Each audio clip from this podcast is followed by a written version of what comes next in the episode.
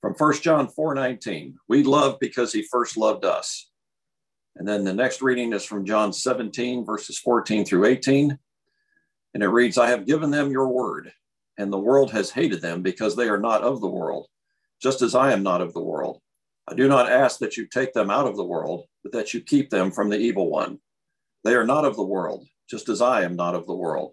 Sanctify them in truth. Your word is truth. As you sent me into the world, so I have sent them into the world. Good morning to y'all. Uh, good to see everybody here, such as it is. Um, appreciate the songs and the Lord's Supper message from Paul and uh, Daniel um, doing our family Bible education. Just see, good to see all y'all's faces today. Our new theme for 2020, as you know, is um, sent. S E N T, sent, loving the world like God loved us, uh, which takes its inspiration and its marching orders from these two texts that are on our screen now that Greg just read, 1 John 4 19 and John 17, particularly verse 18. If you remember earlier this month, we began looking at the implications of John 17, verse 18, um, which is uh, highlighted now on the screen. As you sent me into the world, so I have sent them into the world. And so we've been calling this little mini series Sent Like Jesus. Last week, we did an interactive kind of Zoom session and in that, I think it became clear that uh, we, we all begin to see how we aren't really honoring God's sending us into the world if we aren't actually in the world. So we talked about what it means to be in the world in concrete terms, in practical everyday terms. If we remain aloof and remote and uninvolved and disconnected from our neighbors, we're not really in the world, though geographically we're on the same planet. That's not what the term means. It's a very important preposition to go into the world and to actually be in the world. And we plan to talk more in future studies about how we can better connect um, with people in the world, with our neighbors. But in today's sermon, um, which I'm considering kind of the second uh, lesson in the series, last week, kind of an interlude. Um, what we want to do today's lesson is talk about uh, the mental attitude with which we should approach the world, kind of the psychological frame of mind that should shape the way that we relate to the world. And I want to begin by merely making a, a fairly obvious observation.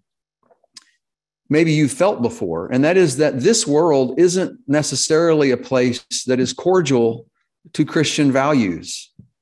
Um, it's not necessarily um, its default mode to be you know, kind and open to the Christian lifestyle. So going into the world can be a daunting thing. It can be intimidating. Um, so, what is the mental disposition that would be necessary for us to have if we're truly going to go into the world? That's what we want to look at for a few minutes this morning. And I want to suggest that, first of all, we've got to love the world. We have to love the world. I don't know if you think about this very often, but I don't know. Would, would you think that a, a Christian's general outlook toward the world should be one of love, especially when we consider what is said in First John 2, just a couple chapters earlier, verse 15? We're actually commanded do not love the world or the things in the world.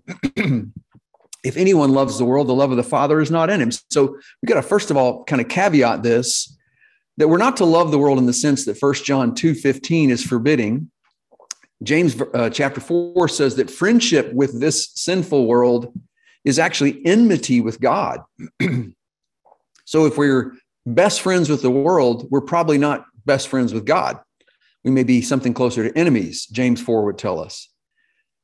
That's the disclaimer. And, and, and I have to characterize it that way because, on the other hand, and the other hand is a very a very large hand um, biblically speaking in terms of emphasis and weight on the other hand that is jesus came to make friends with people in the world same bible that says we're not to love the world or to have friendship with the world says that jesus came to do precisely those very things um, remember when he was accused by the pharisees and law experts in Luke 7 of being a friend of tax collectors and sinners. The Son of Man has come eating and drinking, and you say, Look at him, a glutton and a drunkard, a friend of tax collectors and sinners. He's a friend of the world, he's a friend of the worldly people.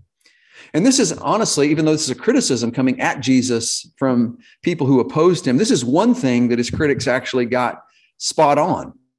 Because in John 15, 15, Jesus himself says, No longer to the disciples, no longer do I call you servants, for the servant does not know what his master is doing, but I have called you friends. For all that I have heard from my Father, I have made known to you. Jesus didn't brook any quarter with sin. He calls sin sin. Uh, he hated sin. But here's the point Jesus did not confuse sin with the sinner. He didn't confuse sin with the sinner. The former he hated, the latter he loved and loved deeply.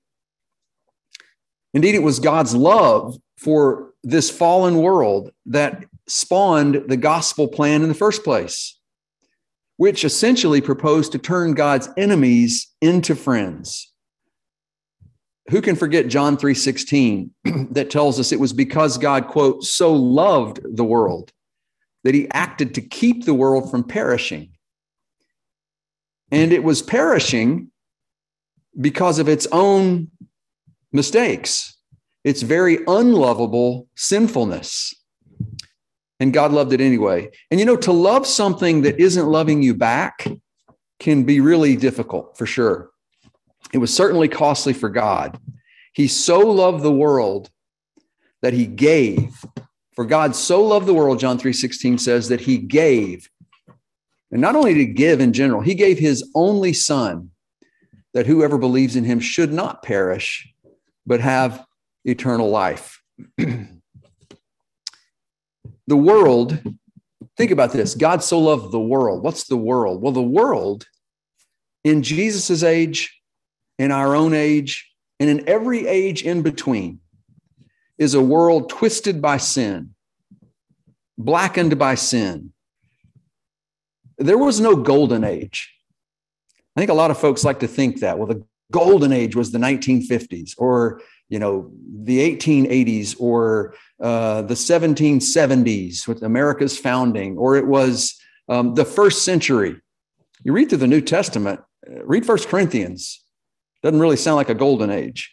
Uh, they're they're dividing and in strife with each other almost from day one. Um, there wasn't a golden age, and there were no good old days, really. It is true that when Jesus entered the world, he entered it at the time he did on purpose. It was, as Paul put it, when the fullness of times had come. But think about that world. This was not a world predisposed to put Jesus on a pedestal, it was a world that would put him on a cross.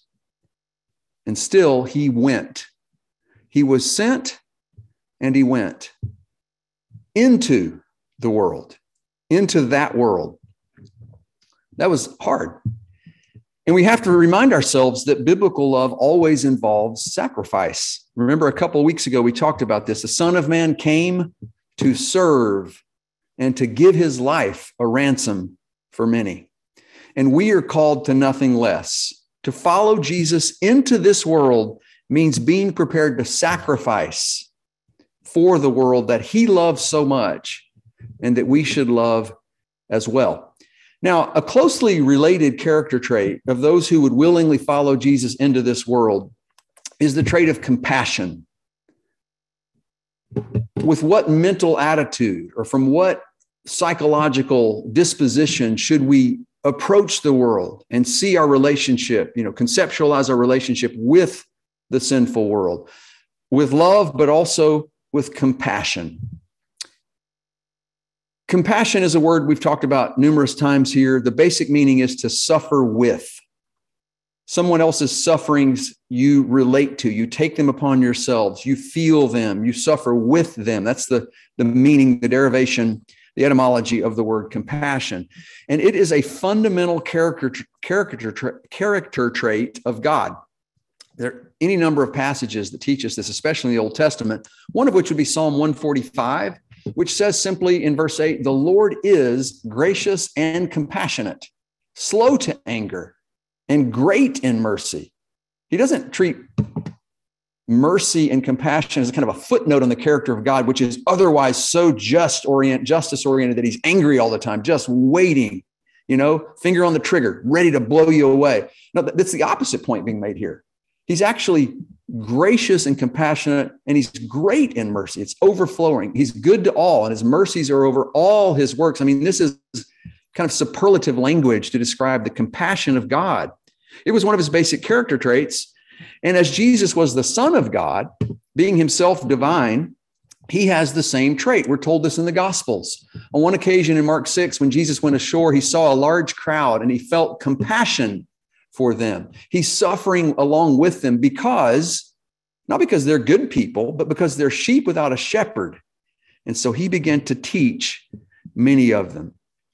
And this compulsion to share in the sufferings, to participate in the hardship of others, even hardship they brought upon themselves as sinners, that is precisely what led Jesus into the world to take the very form of those vulnerable human beings that he loved and needed him so much.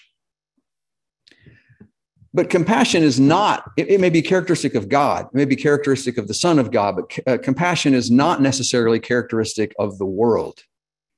I want to read with you a, a short paragraph here from Matthew 20, verses 30 through 34. And I want you to notice the contrast between the crowds on the one hand and Jesus on the other hand uh, in the way that they respond to the request of these blind men. This is Matthew 20, beginning in verse 30. It says, And behold, there were two blind men sitting by the roadside. And when they heard that Jesus was passing by, they cried out, Lord, have mercy on us, son of David. They're wanting compassion. The crowd rebuked them, telling them to be silent. But they cried out all the more, Lord, have mercy on us, son of David. and stopping, Jesus called them and said, What do you want me to do for you? They said to him, Lord, let our eyes be opened. And Jesus, in pity, touched their eyes, and immediately they recovered their sight and followed them. So notice that the crowds, we're told in verse 31, rebuked these people in need of mercy, whereas Jesus, in pity, touched them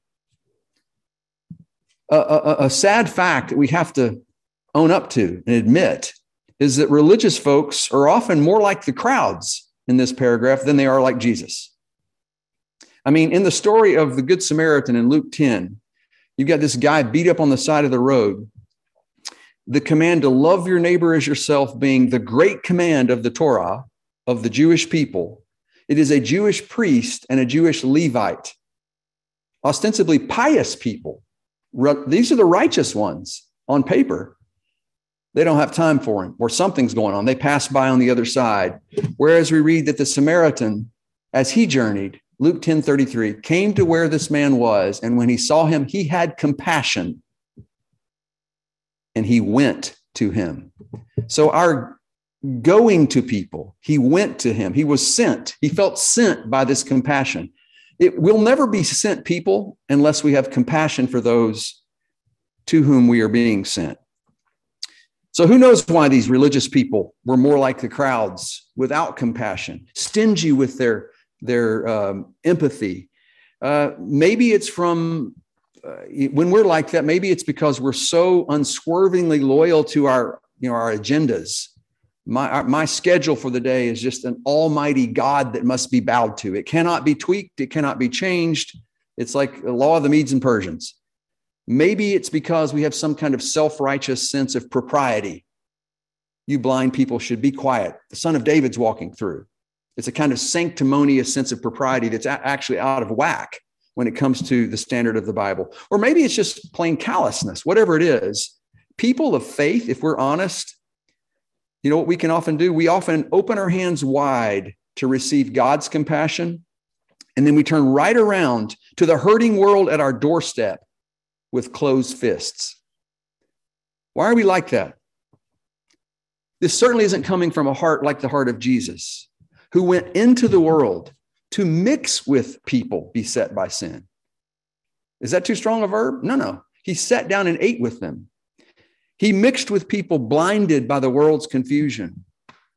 Why is it that Jesus so often blasts the religious leaders while attending gently to the despised, the prostitutes, the tax collectors, the sinners, the lepers. I think the answer is because compassion means learning to look behind and beyond people's failures, to feel and appreciate their burdens, their struggles, and their suffering. Dietrich Bonhoeffer wrote this We must learn to regard people less in the light of what they do or omit to do, and more in the light of what they suffer. Now, when you boil it down, both compassion and love are acts of empathy, I think.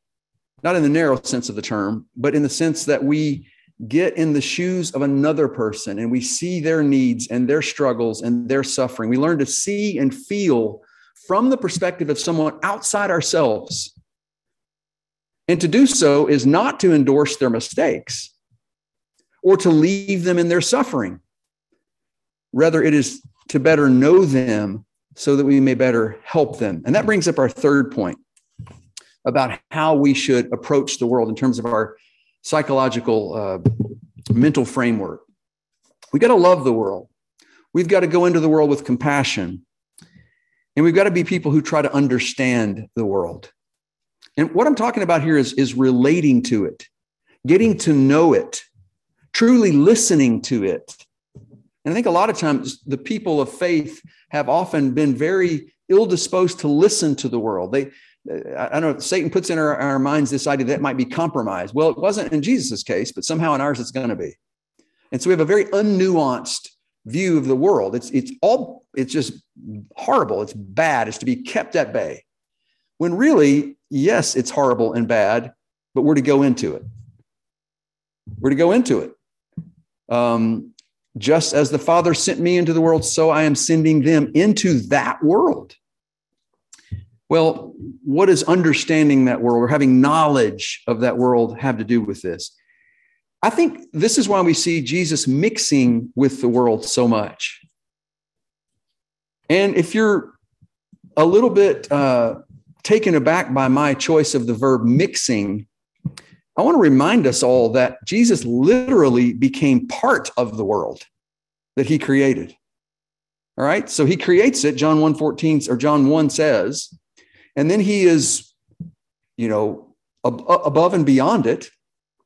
But Philippians 2 says that he did not count that divine, all those divine privileges apart and above the world to be something to, to held on, to be held on to, to be clung to, but emptied himself of all that and became a human being and entered the world.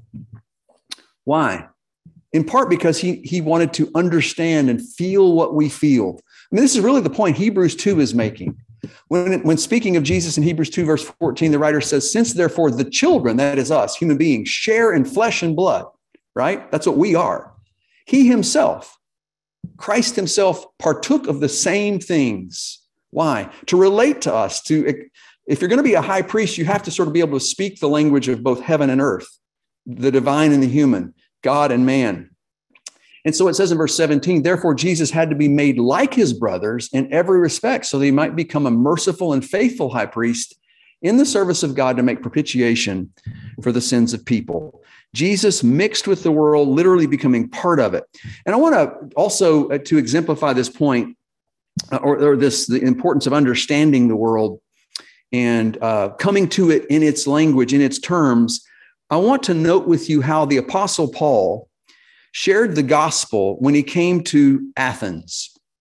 In Acts 17, you remember that famous speech where he's at the Areopagus, which is sort of a Athenian, it was a location, but it was also an institution where uh, philosophers and sages and wise men in the kind of Greco-Roman tradition would meet to discuss theology and religion and the gods and humans and how they related, but also make decisions on whether certain religions were um, not acceptable um, from the Roman Empire's perspective. They, they, made decisions there too. And so I don't know whether they're just having a conversation in Acts 17, kind of, you know, chewing the fat about theology, or if Paul is sort of in a, a de facto under trial. It's hard to tell. Um, but at any rate, you get the Apostle Paul speaking, and that's what this excerpt from uh, comes from. In Acts 17, his speech um, at the, the seat of, of human wisdom in many ways. And he says that God made from one man every nation of mankind to live on all the face of the earth, having determined allotted periods and the boundaries of their dwelling place, that they should seek God and perhaps feel their way toward him and find him. Yet he act, is actually not far from each one of us, for he quotes here, In him we live and move and have our being. And then a second quote, as some of your own poets have said, For we are indeed his offspring. Now, these two quotes are actually things that Paul did not make up. He's quoting somebody that they would have known well, and he knew they knew these people well. The first quote comes from an individual named Epimenides, who wrote a work called Cretica. It's straight from it, and it was well known in uh, Hellenistic circles. The second comes from the writings of Aratus, something called Phenomena. For we are indeed his offspring, which was probably a riff on this hymn to Zeus by an individual named Cleanthes. So, Paul, I want you to get your mind around this. Here is a rabbinically trained Pharisee, you know, who's trained in Jerusalem, citing pagan writers as if he were a Greek sage. That's interesting. Why is Paul doing that? I've actually had older preachers on occasion tell me we shouldn't quote people in, in our sermons, not even Christian people, um, if they're not in our faith circles. Well, Paul's quoting pagans. Um, so I think he's beyond that. He's quoting things they said that were true, to be sure. But why is Paul doing this? I think the answer is that he's trying to relate the gospel to the world that he is actually in. This is a different approach than he's going to use in certain Jewish circles or in certain synagogues. You know, he never quotes a single scripture to the Athenians. They don't believe the scriptures. It's going to be a circular argument to them. You're quoting something that you believe to get me to believe something you believe, but we don't believe that. Instead, he comes at it from where they are. He gets to the same point. Um, you know, a lot of scholars think the whole Athenian sermon is a subversion or a parody of something called the hymn to Zeus.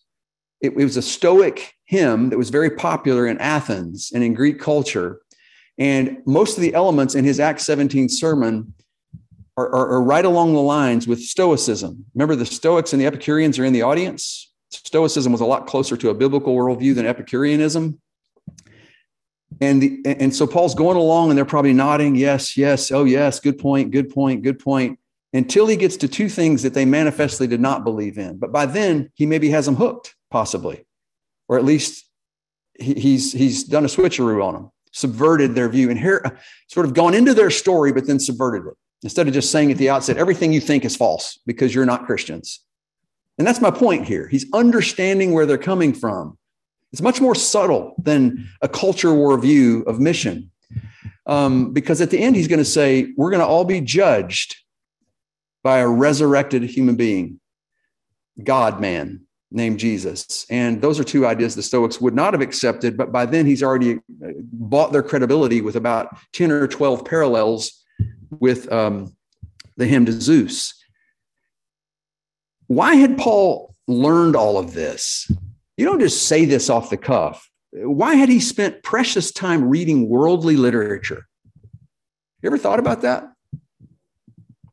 And I think we need to recognize the fact that sometimes we can conflate consecration, holiness, with being contrarians.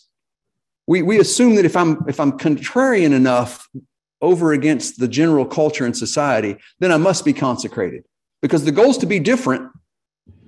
There's a lot of ways to be different that are also wrong. And I don't think the goal has ever been just be different. It's to be different where the scriptures call us to be different. Sometimes cultures get things right. All cultures are human constructs and they get some things right and some things wrong. There's pluses and minuses about American culture. There were pluses and minuses about the Roman Empire. The point is, contrarianism doesn't equal consecration. And some of us have a kind of compulsive attitude to just go against anything that gets a lot of airplay. Well, that may be a way to be off putting. And maybe that's there's some truth there. Or we could give it a Christian angle that, like, I get, I get why you're concerned about that, but let me show you about this. So Paul's trying to build some bridges here. And let me suggest to you that everything about the gospel is basically God trying to put his word, his truth, his love into our terms. He's trying to speak our language, if you will. Otherwise, we're not going to understand him. Did you know that at one point in history, or for, for centuries in history, Koine Greek, the, the version of Greek that the New Testament is written in, that God in his providence, uh, providence chose to use for all time to be the original language of the New Testament, that for years and years and years, many people thought that Koine Greek, because they knew it wasn't classical Greek. You could go read Homer or somebody like that, the Iliad, the Odyssey, or whatever, and it didn't look like the same language. It evolved. It's like reading Beowulf versus modern English or something. Um, I don't know if the difference is that great or not, but it's it's a different, you know, it's, it's evolved enough to not be uh, completely coherent um, from the standpoint of other historical versions of Greek. And so, what do we? What is this Koine Greek? What is it? What wasn't called Koine then? Then it was just called Biblical Greek.